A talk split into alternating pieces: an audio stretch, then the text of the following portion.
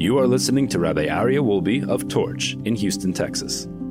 This is the Living Jewishly podcast. All right, my dear friends, welcome back to a Living Jewishly podcast. We have a special segment. We're going to be doing the introduction to what koshering entails. What is the background to koshering? What's its source in the Torah? And some of the details. We're not getting into all the laws of specifics but just a general overview of what is koshering. So we know that any single item that we cook in, the walls of the pot or pan absorb the flavor of the food. So if it's non kosher and you want to make it kosher, you're going to have to kosher it. If it's meat and you want to make it dairy, you're going to have to kosher it. You're going to have to sort of neutralize it to bring it back to its neutral state of no flavor mixed into the walls of it. Now, there are certain limitations to that. For example, earthenware. An earthenware vessel can never remove its flavor. So if you make a brand new earthenware vessel and you cook in it uh, your chicken or meat, guess what? It absorbs the meat and it can, it never releases the flavor from it, from its walls, and therefore can never change its status. However, there are other dishes, pots and pans that can be changed. And I want to read with, read from the introduction to the laws of koshering utensils. When a utensil is used for cooking non-kosher food or chametz, the flavor of that food is absorbed into its walls. When other food is subsequently cooked in the utensil, the flavor of the non-kosher food or the chametz food is emitted from the walls of the utensil and can become absorbed in the food, causing it to become prohibited. Therefore, in order to permit such utensils to be used for kosher or for Passover foods, the absorbed prohibited flavor must first be removed. This halacha is derived from the verses in Numbers, chapter 31, verse 22 and 23, in which Elazar the Kohen instructs the soldiers returning from the war with Midian on the procedure of koshering various utensils found among the spoils of war. Ach es hazav es hakesef es hanachoshes es habarzel es habdil es haoferes kol davar sheyavo be'esh ta'aviru be'esh v'taher only the gold and the silver, the copper, the iron, the tin, and the lead, everything that comes into the fire, you shall pass through the fire and it will be purified. So here the Torah explicitly tells us that there is a process to koshering something that was once non kosher. The purification process is based on the principle of kibolo, kach polto the same manner in which it absorbs is the same way in which it expels. So, if, for example, you have chicken soup that is absorbed into the vessel walls at a temperature of 190 degrees, you take it out with water at 190 degrees. Means the same way it got absorbed, it gets expelled.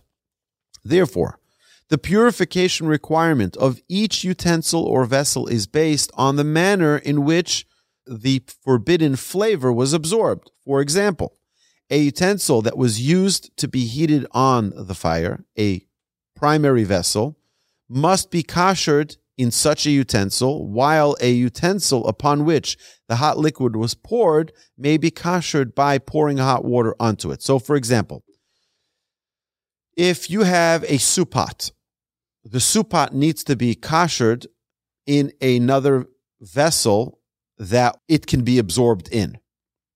But if you have, let's say, a knife and a fork that is, something was splat, splashed on it, something non kosher was splashed on it, you can splash hot water on it and that takes it out. So the same way in which it was taken in is the same way it gets taken out. It also works by temperature, it also works by method. Now, there are different ways in which you can do this. There's irui, there's libun. Irui is when you pour hot water on something. There's libun is when you make it.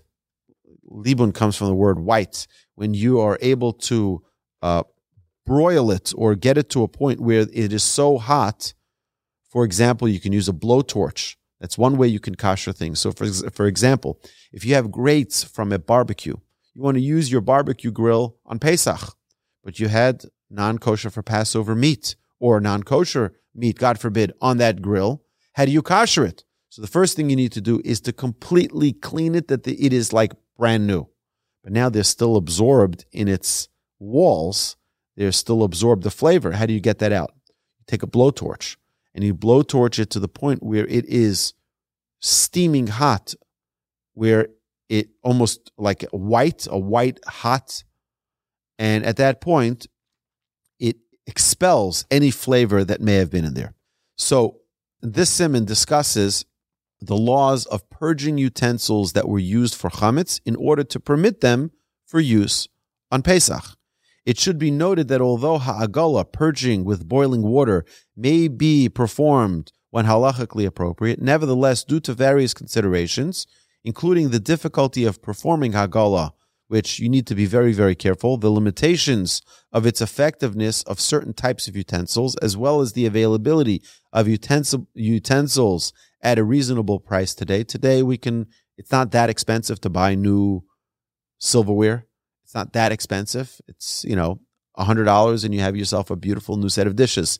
Uh, $100 or $200, not maybe not the fanciest, maybe not the nicest, but you can go to Costco, you can go any any of these great stores and you can buy a new set. So because of that, nowadays typically all Jewish house, households keep separate sets of Pesach utensils stored away for the entire year and rely on ha'agala or libun, again, two different types, either the hot water or the burning hot fire, like making it into a coal, uh, primarily for items such as sinks, stoves, and ovens that can't really be replaced every year, as well as other items that are impractical or expensive to replace for Pesach.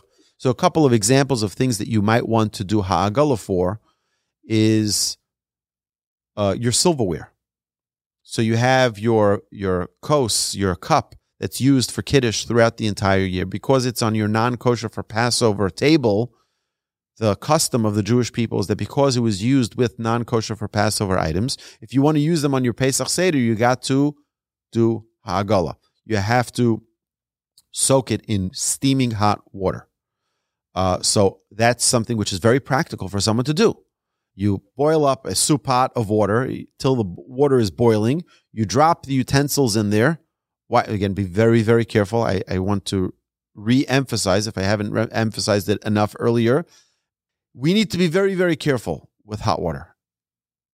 Fire is hot and it can burn and it can hurt you very badly. I personally experienced this a number of years ago where I was koshering my countertops and I was boiling up the water and in the process of taking it from the fire and pouring it on the counter, I slipped and the whole pot of hot water went on my hand. And it was not pretty, it was not fun, and it was really, really not pleasurable.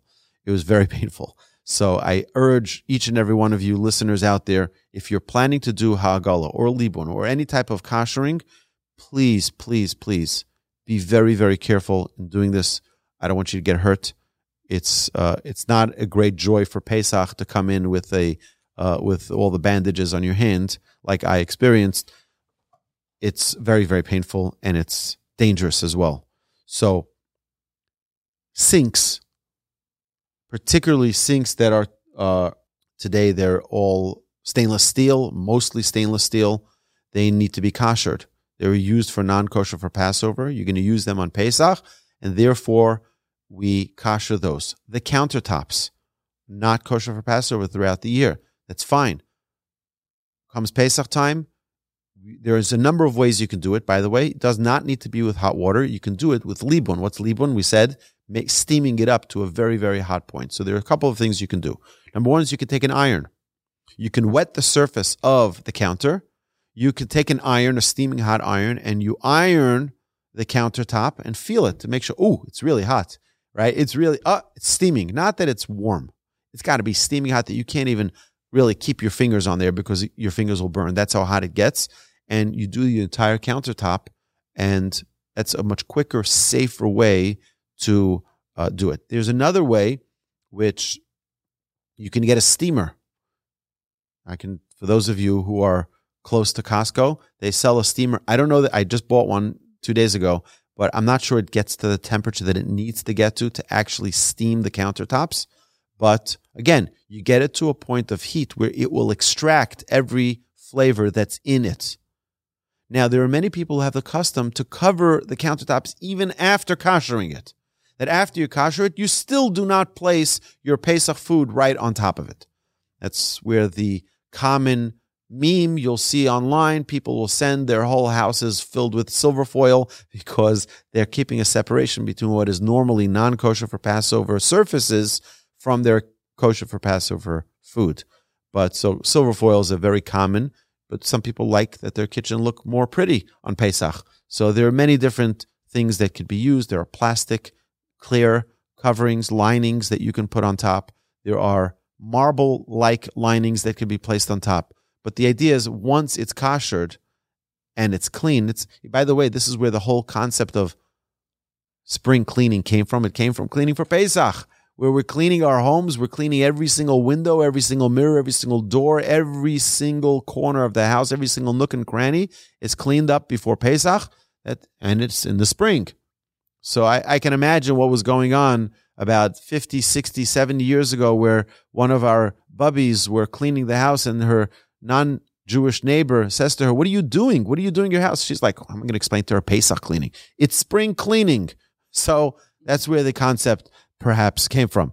But my dear friends, the overall idea when we talk about Hagala is to remove what may have been embedded into the walls of either the counters, the pots, the pans, the silverware. It absorbs. And when it absorbs, it can have it can pass over that flavor to the food, whether it be non kosher to kosher or meat to milk or non Pesach to Pesach. My parents had the formica, which is laminate, right? The formica countertops, and we would kosher it with um, with hot water. One of the things that we did, I remember this very clearly, is my father would uh, heat up a big wrought iron wrench and because the water, here's the thing, okay, very practical thing. The water, when it's on the fire, is bubbling. When you take it off the fire, it stops bubbling pretty quickly. So now, by the time I pour it onto the sink, uh, the, to the sink or the countertop, it may not be bubbling anymore. It may not be at that temperature. So did I kosher or not? So what many people do is they take this hot, burning hot iron. Make sure you're holding a proper glove and you don't burn yourself with it. And wherever they'd be pouring the water, they would also have that wrench there. And that way it would be, it would reheat the water on contact and it would be. Now, again, there are easier ways to do this. That you don't have to flood your whole kitchen. Okay. There are easier ways to do this. I recommend, my rabbi says it's probably the optimal way to do this, and that is with an iron. You take an iron, make sure that it's hot, steaming hot you make sure that the surface is wet already, and you just iron on the areas of this of the entire sink. The areas around uh, uh, the areas not on the sink, sorry, of the countertops. The sinks I do with water, but again, that water goes into the sink and it gets drained through the regular drainage. And I do the area right around the sink and the faucets. Everything, all of that gets koshered together. In Costco, by the way, if you go to Costco, very interestingly, the salami does not say kosher for Passover. On the actual, the kosher salami, it says kosher. It does not say kosher for Passover on the actual salami wrappings. But on the box, if you move the box, you'll see it says kosher for Passover salami. And therefore, you can have that. I checked that out. But the lox, the lox um, does not say it on the box. It doesn't say it on the actual label either. So that's problematic. My friend in New York I spoke to, he says on their boxes, it does say kosher for Passover, which would indicate that maybe some of the juices or some of the things that they use uh, in the rinsing process perhaps were. Now we have to understand that a lot of the chemicals that may be used to maintain these the freshness of the meat or the color could have some derivative of, let's say, corn or sometimes, and corn is kitniot. We don't eat kitniot. So that it's not, it could be that it's not, it's definitely not, not kosher. It's definitely not chametz, but is it the perfect Pesach uh, perfection in, in its processing? So either way, my dear friends, have a beautiful kosher Passover. Thank you so much.